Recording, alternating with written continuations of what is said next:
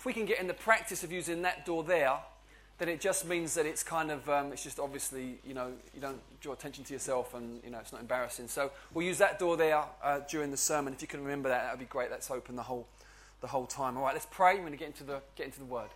Father, thank you so much for uh, your grace towards us, which, which the beauty of it is, Father, is that um, no matter how long we've been Christians, we're just as undeserving as the first day your favour broke into our lives. So no matter how long we've been following you, we thank you that it, it works. Our relationship with you works on the same dynamics as day one.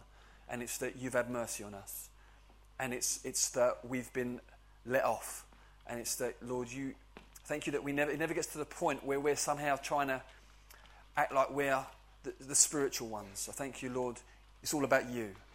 And uh, we just want to honour you at the start. And I pray that through the word today, that you get the glory and uh, that we would all go away more amazed with you. In Jesus' name, amen. Amen. So, um, this Sunday is called Adventure Sunday. Yeah, that's, that's, that's definitely worth a whoop. And uh, because what, what we're, trying, we're, we're, trying to work out a new season as a church. We're definitely in a new season. Uh, a lot of people, the things of people going, three weeks in a row now, we've said goodbye to people. We're, say, we're saying goodbye next week to Tom Bevan. Some of you will know. Um, it's four weeks in a row. We've never done anything like that before. It kind of feels like, wow, that's new. What's going on? Is everything okay? Everything's fine. Um, what's going on is that for every person or couple, there are different circumstances. But under God, what's happening is, is that we're, we're in a season of reclarifying what we're about. And there's just, a, there's just something of a, a redefining going on. And as a result, it's totally appropriate that some would be moved into a different season somewhere else during that kind of a season, and, and others would come in and join. So it's just going to probably be a bit like that for the next few weeks and months. Don't worry, there's nothing to worry about. It's just a new season in God, and we're trying to figure it out. Um, from day one, we've been here as missionaries, haven't we? We've been very clear about that.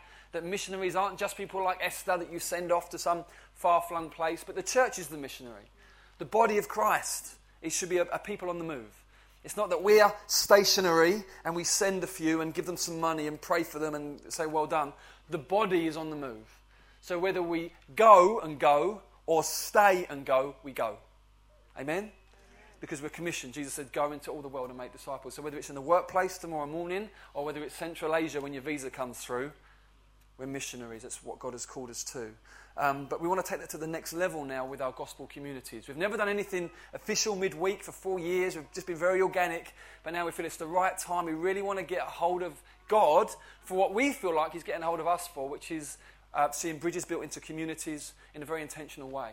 And so, gospel communities are really going to be a huge focus. You, if you haven't felt that already, you're going, to, you're going to feel that. It's not just a tag on, it's central to who we are. It's why we're all here this afternoon, and we'll be so together and not in a morning and evening congregation. It's all part of the same thing. God is doing something with us, and we don't want to just respond half heartedly. We want to say, God, we want all that you've got.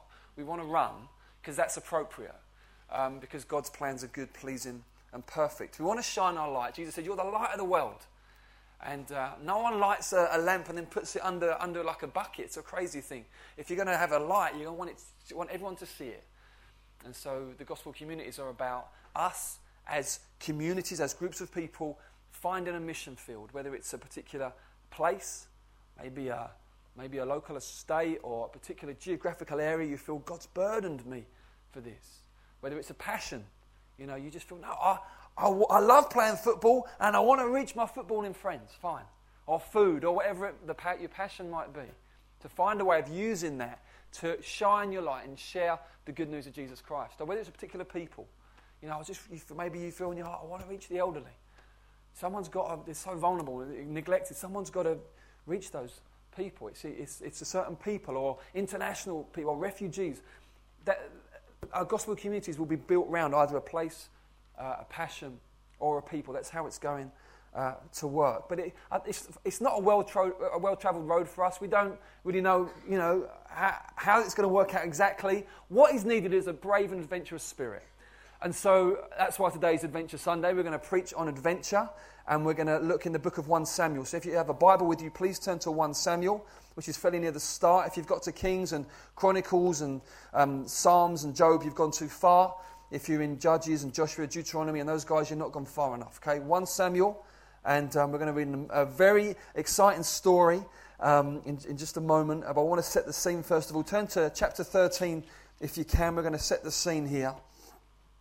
Uh, Saul is king at this point of Israel. He's Israel's first king. Before that, they were what you call a theocracy. God was their king. But they wanted to be like the other nations and insisted um, that they, they have a king. And in the end, God said, okay, fine, you want a king? I'll give you a king.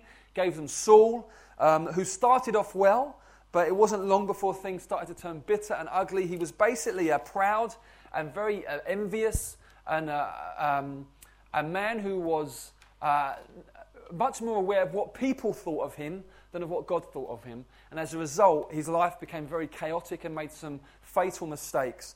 And um, we're going to pick it up when it's not looking great. If we go, first of all, from verse, we're going to read verses 5 to 7 of chapter 13. It says this The Philistines, or for Bob, the Philistines, um, mustered to fight with Israel. Uh, 30,000 chariots and 6,000 horsemen and troops, like the sand on the seashore in multitude. Now, the Philistines are the um, Israelites' um, uh, enemy in these days. Not much has changed. We get our word Palestine or Palestinian from the word Philistine. So, not much has changed. 2,000, well, no, three and a half thousand years on. Um, they came up and encamped in Michmash to the east of Bethaven. When the men of Israel saw they were in trouble, for the people were hard pressed, the people hid themselves in caves and in holes and in rocks and in tombs and in cisterns. This is God's people. And some Hebrews crossed the fords of the Jordan to the land of Gad and Gilead. Saul was at Gilgal, and all the people followed him trembling. So we've got a situation where God's people are heavily outnumbered. The Philistines have come with 6,000 chariots and 36,000 um, soldiers. It's not looking good at all. Uh, the situation isn't great. God's people are on the back foot. And before we look at the adventure that happens, that's the context. It's a back foot situation. It's not triumphant. It's not, oh, it's all going well. It's the opposite. It's actually, do you know what? Things are not going well. I think this is the same for the church in the West. I think you could say, honestly, though things probably in the last decade or so are looking better, it's not looking great. Um, the darkness has really made some pretty deep inroads into our culture over the last decades and centuries. It's, pretty, some pretty extreme stuff that's gone on. We've kind of sowed the wind of fatherlessness into our society through the feminist movement, and now we're reaping the whirlwind of chaos um, in, the, in, in the youngsters. Many of you would have heard of the five year old who was shot in the chest in Stockwell, caught up in a gang fight. 18 um, year old guy has been arrested, you know, and you get to the, you get to the, you get to the heart of so many of these scenarios and situations and it, the, the, the, the, fatherless thing there's huge. It's a huge thing. We've sown the wind of that, and we're reaping the whirlwind of that. We've um,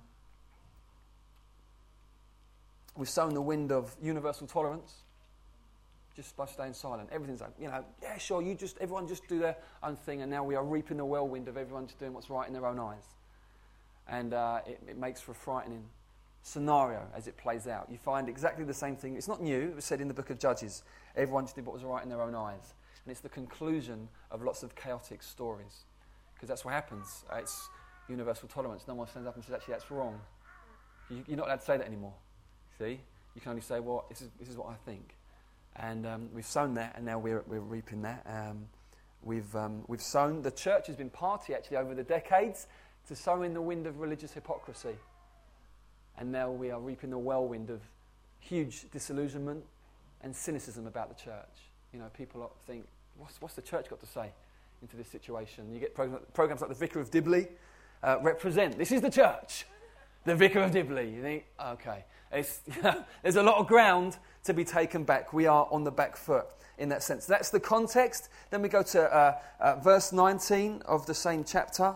Um, uh, just to give you a little bit more here, there was no blacksmith to be found throughout all the land of Israel. For the Philistines said this Lest the Hebrews make themselves swords or spears.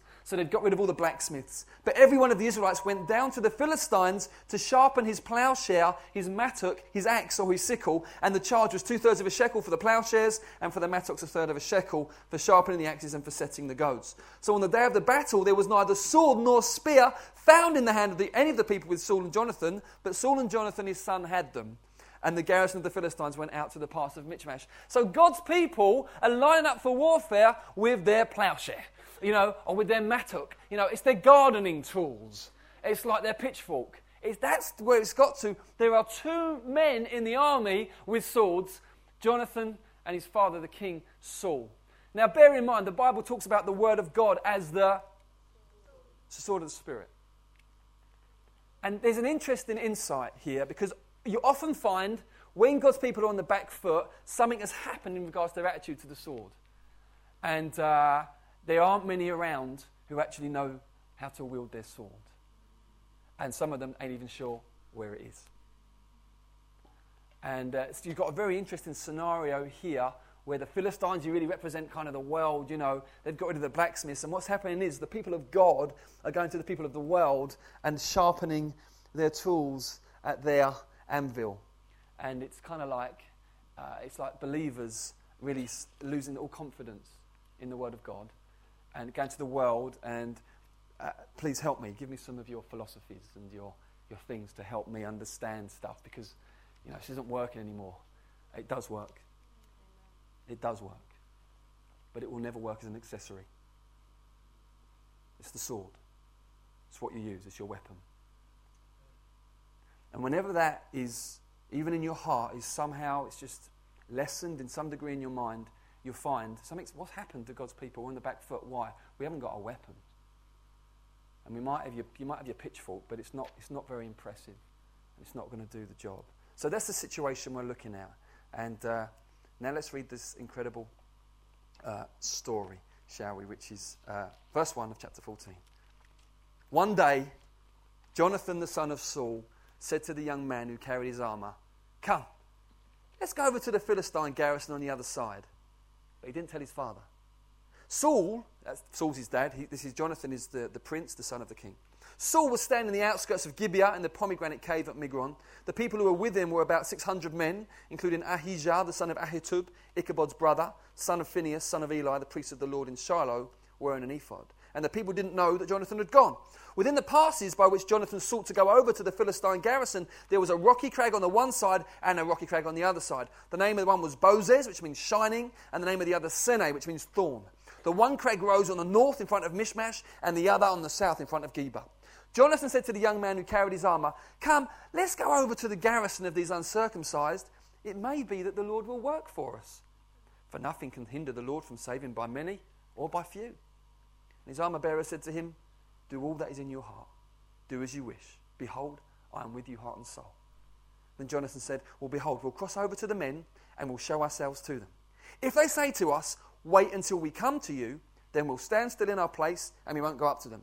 But if they say, Come up to us, then we'll go up, for the Lord has given them into our hand, and that will be the sign to us. So both of them showed themselves to the garrison of the Philistines. Ta-da! And the Philistines said, Look, Hebrews are coming out of the holes where they've hidden themselves. And the men of the garrison held Jonathan and his armor bearer and said, Come up to us, we'll show you a thing.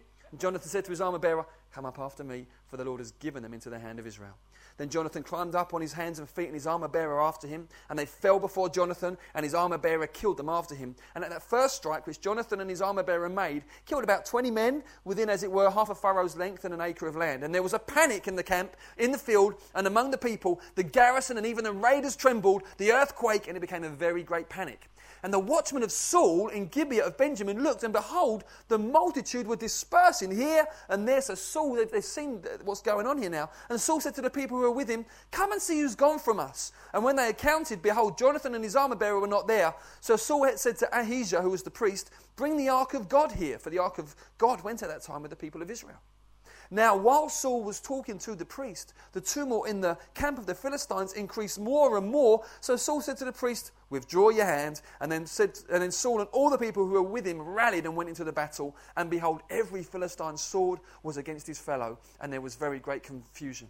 Now, the Hebrews who had been with the Philistines before that time and who had gone up with them into the camp, even they also turned to be with the Israelites who were with Saul and Jonathan. Likewise, when all the men of Israel who had hidden themselves in the hill country of Heard that the Philistines were fleeing, they too followed hard after them in the battle. And so the Lord saved Israel in that day. Wow. Who likes that story? Come on. It's a very simple story, and it goes a little something like this One day, someone had enough. It's not a very spiritual story. Jonathan was praying. But it doesn't, doesn't say that. He just thought, I've had enough of this. I've had enough. Point number one, he took a chance. This was a real chance. Someone decided, you know what, I've had enough, and I'm going to march into the heartland of the enemy to see what God might do. No prophecy, no vision, no visitation. He didn't even know how it would go. Listen, listen. He didn't know the end of the story. Okay, just bear this in mind. We read it, we know the end. Oh, wow, he had no idea. He thought, well, let's just walk in there and stand there and see what God will do with us. It's amazing.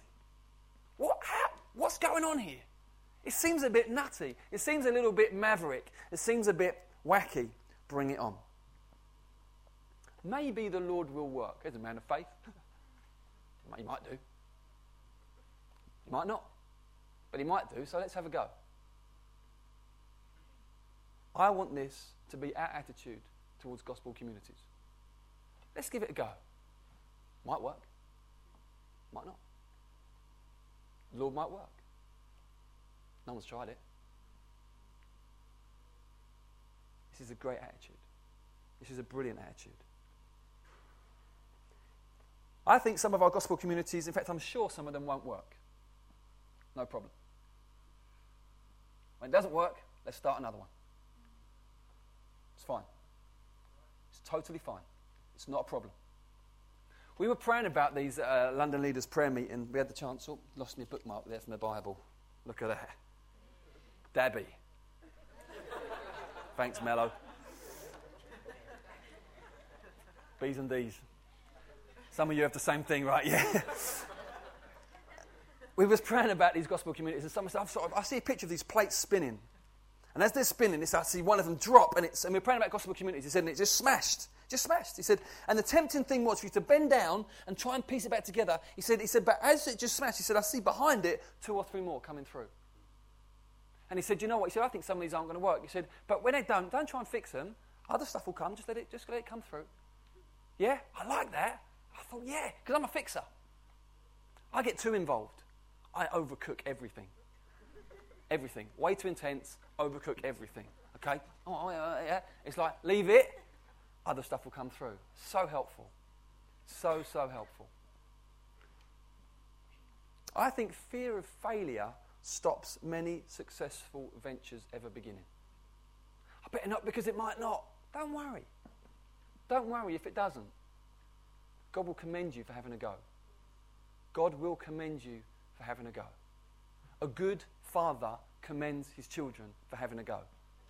With our kids, it's always about have you done your best. So the other day, one of them came back and said, It went bad at school.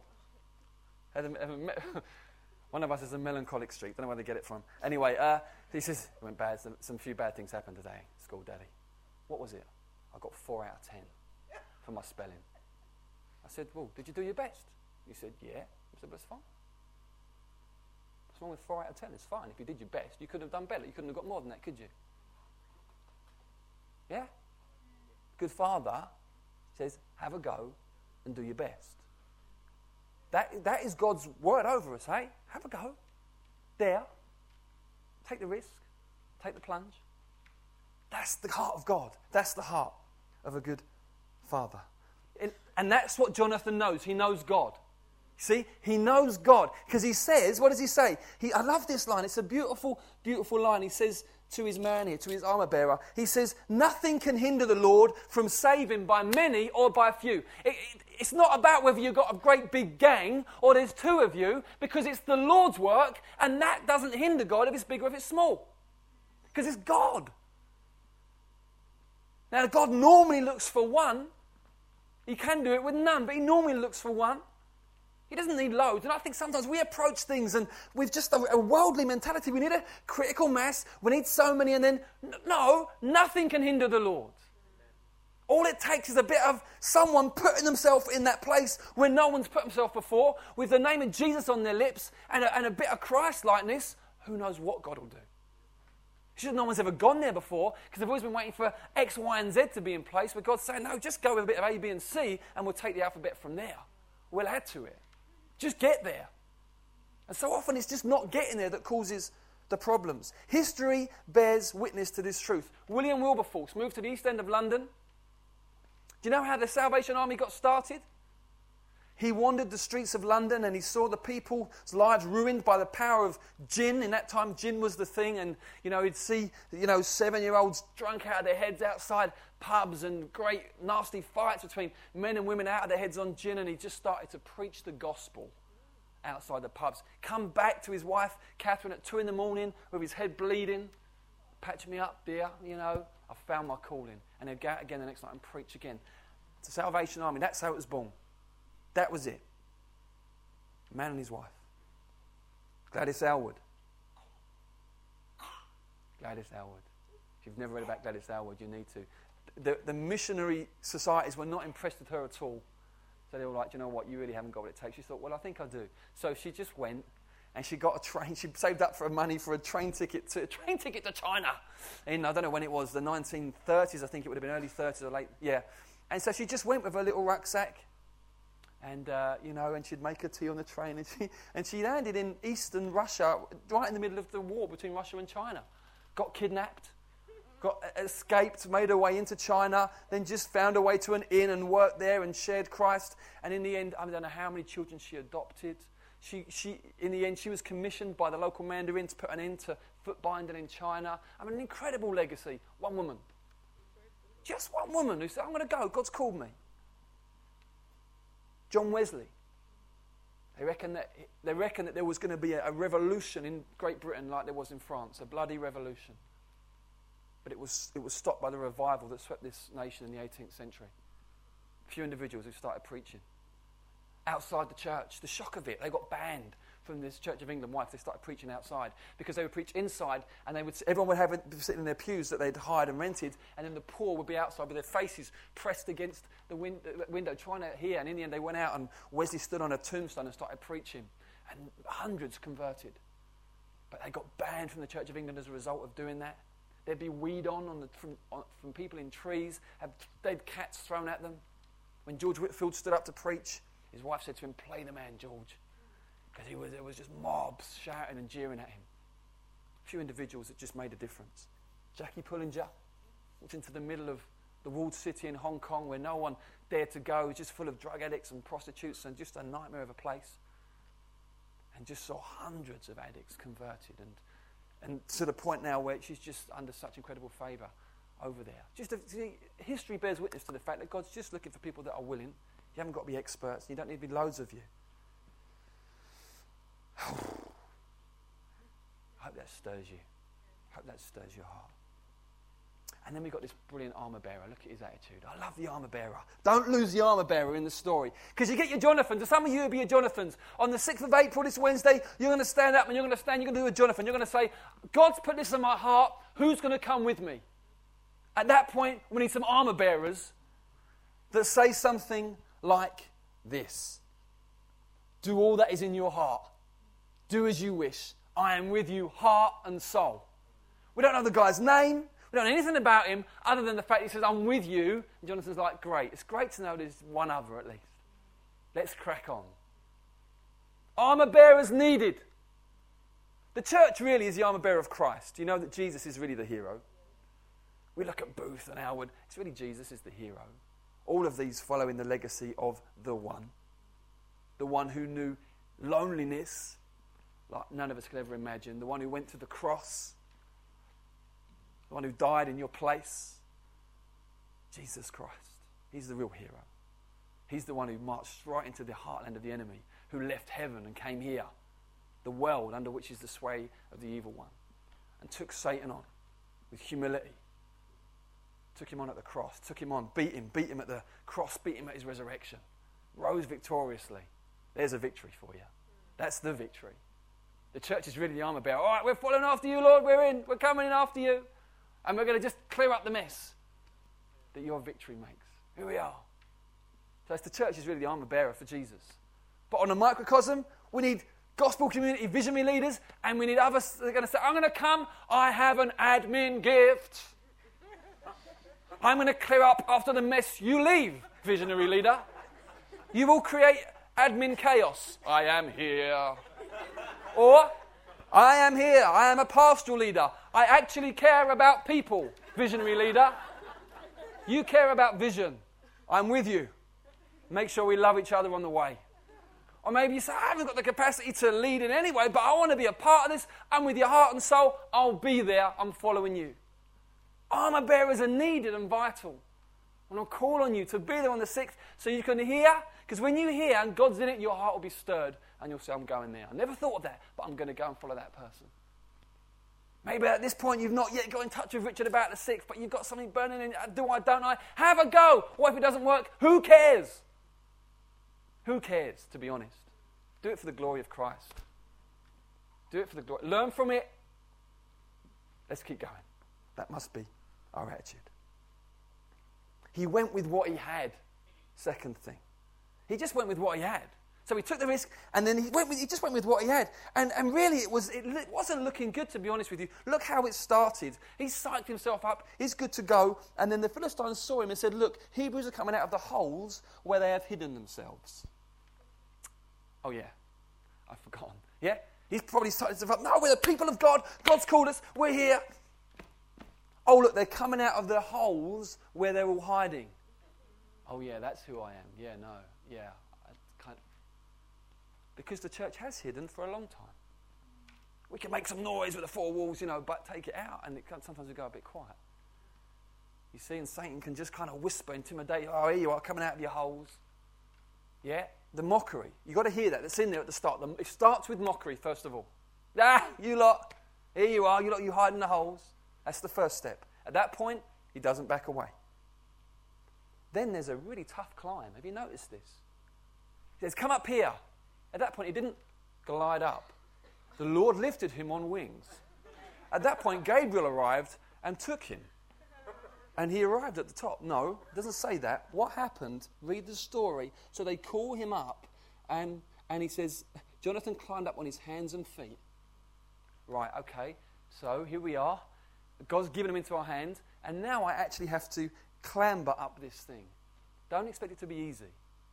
It's not like, well, God's not in it. Why not? It's going hard. No, no, no. God is in it. But it's hard. Yeah, God is in it. Let's go. Let's go. Push through, climb up, make the climb. Make the climb. You see, that's part of it. That's very, very important. And then I would say this bearing in mind this is an army of probably 50,000, um, the first wave of victory wasn't that impressive. They got 20. I don't know if you've ever thought, I mean, uh, fair enough, there's only two of them, but actually, they've, just, they've stormed a camp of 50,000. Ah! Right? You get 20. That leaves you with 49,980 enemies standing there still. That's, you know, I mean, that's not, books aren't written about those kinds of victories, are they? You can imagine, it's going great, isn't it? This armor. We've got 20 now, and then there's this Oh, we can't see the end of them. You know, anyone ever went to Stoneleigh Bible Week? Yeah, that was about 15,000. Okay, you're talking three or four times that. Okay, we're talking big crowds. We're talking major, like, World Cup stadiums full of people. That's what they're facing. They've only got 20. It doesn't look that amazing initially. But this is the beginning of God's victory. Because what we see finally is this. Number one, he took a chance. Number two, he went with what he had. But number three, actually, he got the land, he got the victory. We're told that at that point, God does something entirely supernatural. You read this throughout the Bible from time to time in a battle where God sends what they call a panic. And it's completely inexplicable, but what starts happening is they start killing each other. There was an amazing story, um, and it's, you know, it's all proven historically and all of that, where Jerusalem was surrounded by the Assyrians, utterly surrounded by hundreds of thousands this time, and, uh, and they, send, they send their um, kind of ambassadors to the walls of Jerusalem, and they deliberately, these ambassadors, uh, speak around Jerusalem in the, in the native language to the people that are sitting on the wall um, and, and intimidate them and threats and threats and threats and threats and threats. And the king at the time, Hezekiah, he goes to Isaiah, the prophet says, says What do I do? Isaiah goes and prays. He comes back and he says, God says to you, Be still and see my salvation. Um, in the same way this king went, he's going to be going back. And then we're told that during the night, uh, the destroyer came and killed 180,000. Bang. God just said, You know what? I've had enough of your boasting. And the prophecy is, I'm going to put my hook in your nose to King Sennacherib of Assyria and drag you back to where you came from. God just suddenly works. Right? So what's happened is we've got, we've got this crazy risk, okay, followed by a mockery, then a hard climb, and then quite an unimpressive victory, and then suddenly, boom. God just does something completely out of anyone's possible doing. It's just it's on a different realm. It's God taking the center stage. This is what we want, isn't it? This is what our heart cries out for. We look at the city, we look at the desperate need, we look at the brokenness, we look at the sinful pride, we look at the guilt and shame, we look at the generations of just, you know, just the things that are going on. We look at the schools. Some of you here are teachers, some of the things you tell me what goes on in your schools in terms of just terrible uh, things that are spoken, physical abuse on teachers, knife fights in the playground. You think, what, you know, you, you think, well, what can I do? Well, actually, not that much but as we get on with it, we open up a way for God to suddenly do what He does. Yeah? I don't know why, but it doesn't seem like God was just going to do it. But he, something happens in Jonathan's heart. He feels stirred. He makes a stand. He just goes with what he's got. And it's not all that impressive. And even his victory, it's like, well, great, it's two of them. You've done 20. That's pretty good going, tenfold. But, you know, it's not, you're, not, you're not scratched the surface. And I feel like that. I feel like, well, we've done well as a church. Only been here a few years. You know, there were 12 adults. Now there's however many. And it's looking good. And it's, it's amazing. But we're not scratching the surface. You know that feeling? You know that you think, ah, but, but suddenly you see God takes center stage and something incredible happens. It's a total outbreak of God. This is what we want. God, please do it in Jesus' name. Amen. Look at what it involves. Mike Hewitt who, who, leads Church for the City in East London, as he, as he was praying about gospel communities, very prophetic guy, he said, I see a picture of you, you like a, uh, like a, a baddie kind of Mexican kind of uh, bandit, and with this kind of, uh, you know, like the, the ball, the bomb with the fuse on fire. And he said, these gospel communities I see, and you're like, you're hiding it under things and running off and laughing, you know, and, uh, and exploding. And he says, he says, he says, uh, he says, he says, I see this like, um, uh, uh it's, gonna, it's, it's, actually it's part of what God has given you. Something about these things are going to be actually surprise. They're going to be an incredible surprise for Satan. And I don't know how that works. Obviously, you know, obviously that doesn't mean maybe oh, I can't talk about it anymore, guys. You know, I don't know how it works in the spirit. I don't know, but there's something about these that are going to have a blast that are really going to break things out. Um, and I believe, I, I, believe God for that. Um, that it's just going to do something which is totally outside of what we could do naturally. I don't think amazing strategies really surprise Satan. I don't think, you know, clever plans do. But maybe faith, guts, and a Geronimo spirit do. Because so often we're so self preserving. Yeah? And we say, oh, we better, we won't do that. We'll just. And Satan's used that. He's looking at us thinking, well, do you know what? Christians generally are pretty safe. What if, what if a load of dangerous ones suddenly emerged that was a bit innovative, unpredictable, and just a bit of that Jonathan spirit? We could really blast some holes in some walls, we could really do some stuff. And that's what I want to encourage you for. Notice this also. When this victory breaks out, the whole army of the Israelites are then mobilized. You see there's a pattern here. My, do you remember my sister? She prophesied that over me. She, my sister didn't know anything about the church. She's a believer, obviously, but doesn't know anything about the church. She had this thing about, I must see this film 300. You must watch that. There's something in that for you. These, these, you know, this kind of based on a true story of when the Spartans, 300 of them, stood against about 100,000 Persians and put up an incredible uh, battle and really kind of helped, you know, turn the tide of the battle. And she says, she says, I believe, I believe for you as a church, you're going to break through on things, and it's going to be so, so so um, deeply impacting that the, the rest of the church in the UK will follow behind on stuff that, that the church generally says that can't be done. You're going to do it. And, and it's to, you're going to bring the church through with you. Why not? Why not? This, this, this, this is what happens here. See, Jonathan is army bearer say, let's have a go. Suddenly, boom, and then the army out here that are just really scratching their heads thinking, we don't know what we do. We've got a few plow, you know, plow hooks and all the rest of it, and it's not really happening. Suddenly, look, it is happening. God is still God. The enemy is still not. And the whole, they all just charge into battle.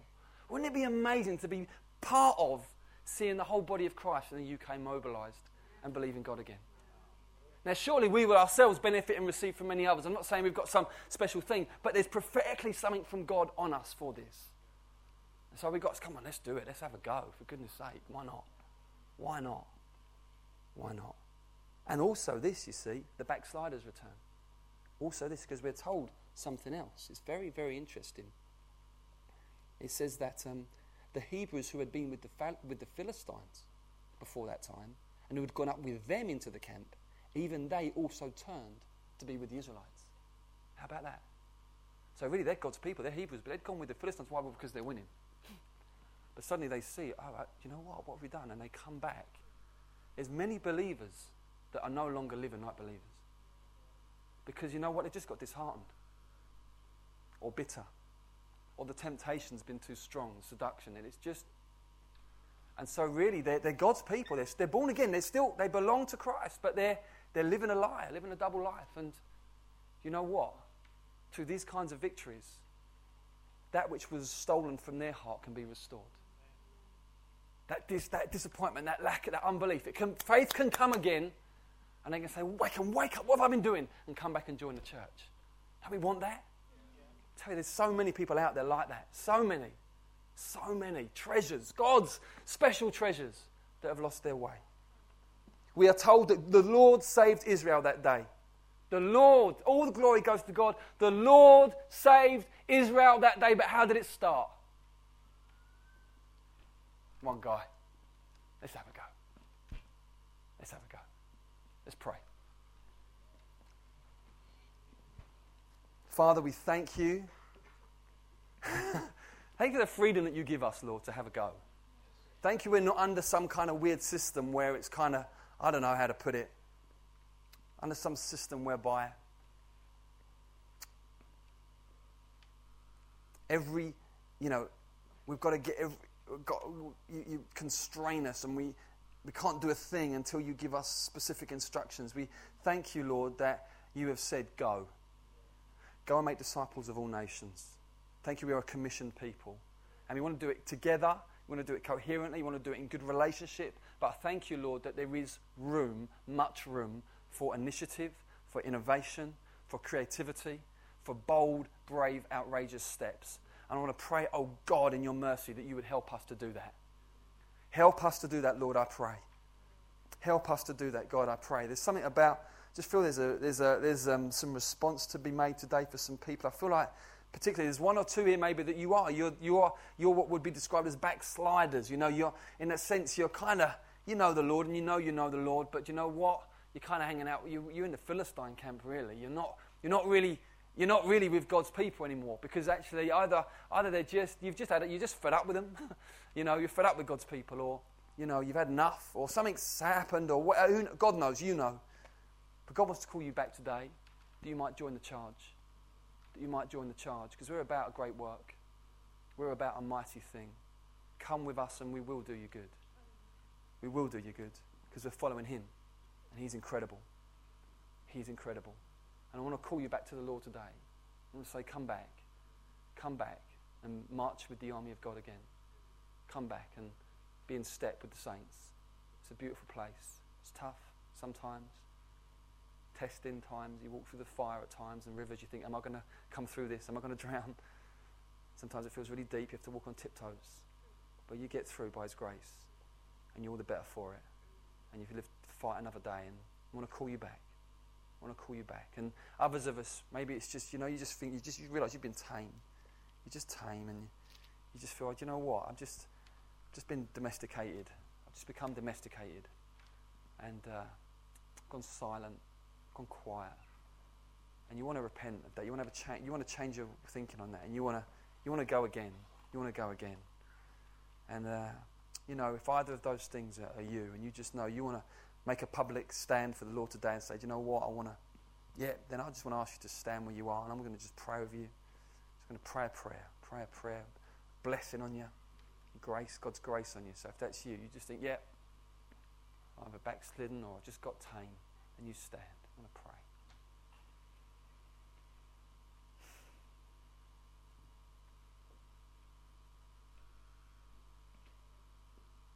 Find it happens to me weekly. I have to. I just feel. Oh, I've just. I've gone quiet again. You know. I've gone safe and predictable again. Such a. It's such. For me, it's a thing I constantly have to address. Fear of man. You know, what they think, and all of that. whether it's even just with Davina or with the kids or with the parents down the playground. Just, oh, what do they think? What do they say? It's so insidious. I just get to walk in repentance of it so, so regularly. And uh, it's just a, it's, we just need grace, don't we? we need so much grace. Father, we're here in your presence and pray particularly for my brothers and sisters that have stood up. Just feel some of you, there's others that just need to. There's grace for you today. I just feel the Lord really wants to give you grace today. There's no shame in standing, you know, there's, there's, there's grace and mercy for you. And I want to just, just, give a, just give a few more seconds just to, just to let you. Just, just, it's not that God can't if you don't stand, don't hear that. But sometimes there's just something really helpful about saying, yeah, do you know what? God, do something, do something fresh in my life.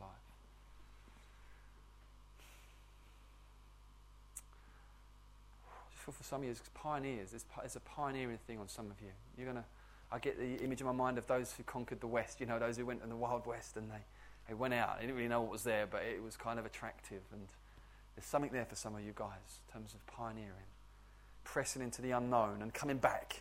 Look, look what I found. God, I pray for your grace to rest on us, all of us, Lord. And I pray particularly for those that have stood. We pray, Lord, let mercy rain down on them. Let mercy and grace rain down. Let mercy and grace rain down. Just let's stretch our hands out, shall we, to our brothers and sisters that have stood up. And just let's, as I pray, you just in your heart, just pray. God, we pray your blessing on them. We pray, God, for fresh faith and fresh uh, evangelistic boldness. I pray for the Holy Spirit anointing to rest on them in, in new ways. Lord, we pray for new, fresh anointing, Lord. Let it come, we pray. Let it come, Lord. We thank you for, uh, we thank you for Jesus. You're the bread of life. Hallelujah. You're the bread of life. And that manna that was given, that bread, they ate fresh bread daily. I pray fresh bread, Lord. They would feast on you fresh as I pray as they even stand there in your presence. Wash their spirit, Lord, I pray. I pray, Lord, if there's, if there's sin that they're repenting of, I pray, cleanse them, Lord. Bring a real sense of thorough cleansing and fresh sense of, coming in, let's run again. I pray, Lord, for people to run. I pray for people to run, oh God, in the power of the Spirit, like Elijah picking up his cloak and outrunning that chariot. I pray for people to run with supernatural pace and supernatural strength for the glory of God. I pray it, Lord. They would take ground they could never naturally make. I pray it in Jesus' name. In Jesus' name. We pray, God, have mercy. Have mercy on us, your people. Lord, we say we are those who walk in your grace, Lord God. We are empowered by your grace, Lord God. We know no other way. So keep washing us, I pray. Keep washing us and renew our faith as we sing songs of truth, as we sing the songs of Zion. I pray, Spirit of God, stir our hearts afresh. Stir our hearts afresh. As we take the bread and the wine, I pray as we remember you, Jesus, your body broken and your blood shed. Impart grace to us, Lord, I pray, as we have that bread and wine. Impart grace to us. In the name of Jesus, I pray. In the name of Jesus. Amen. Why don't we all stand, shall we? Why don't we all stand? And again, if you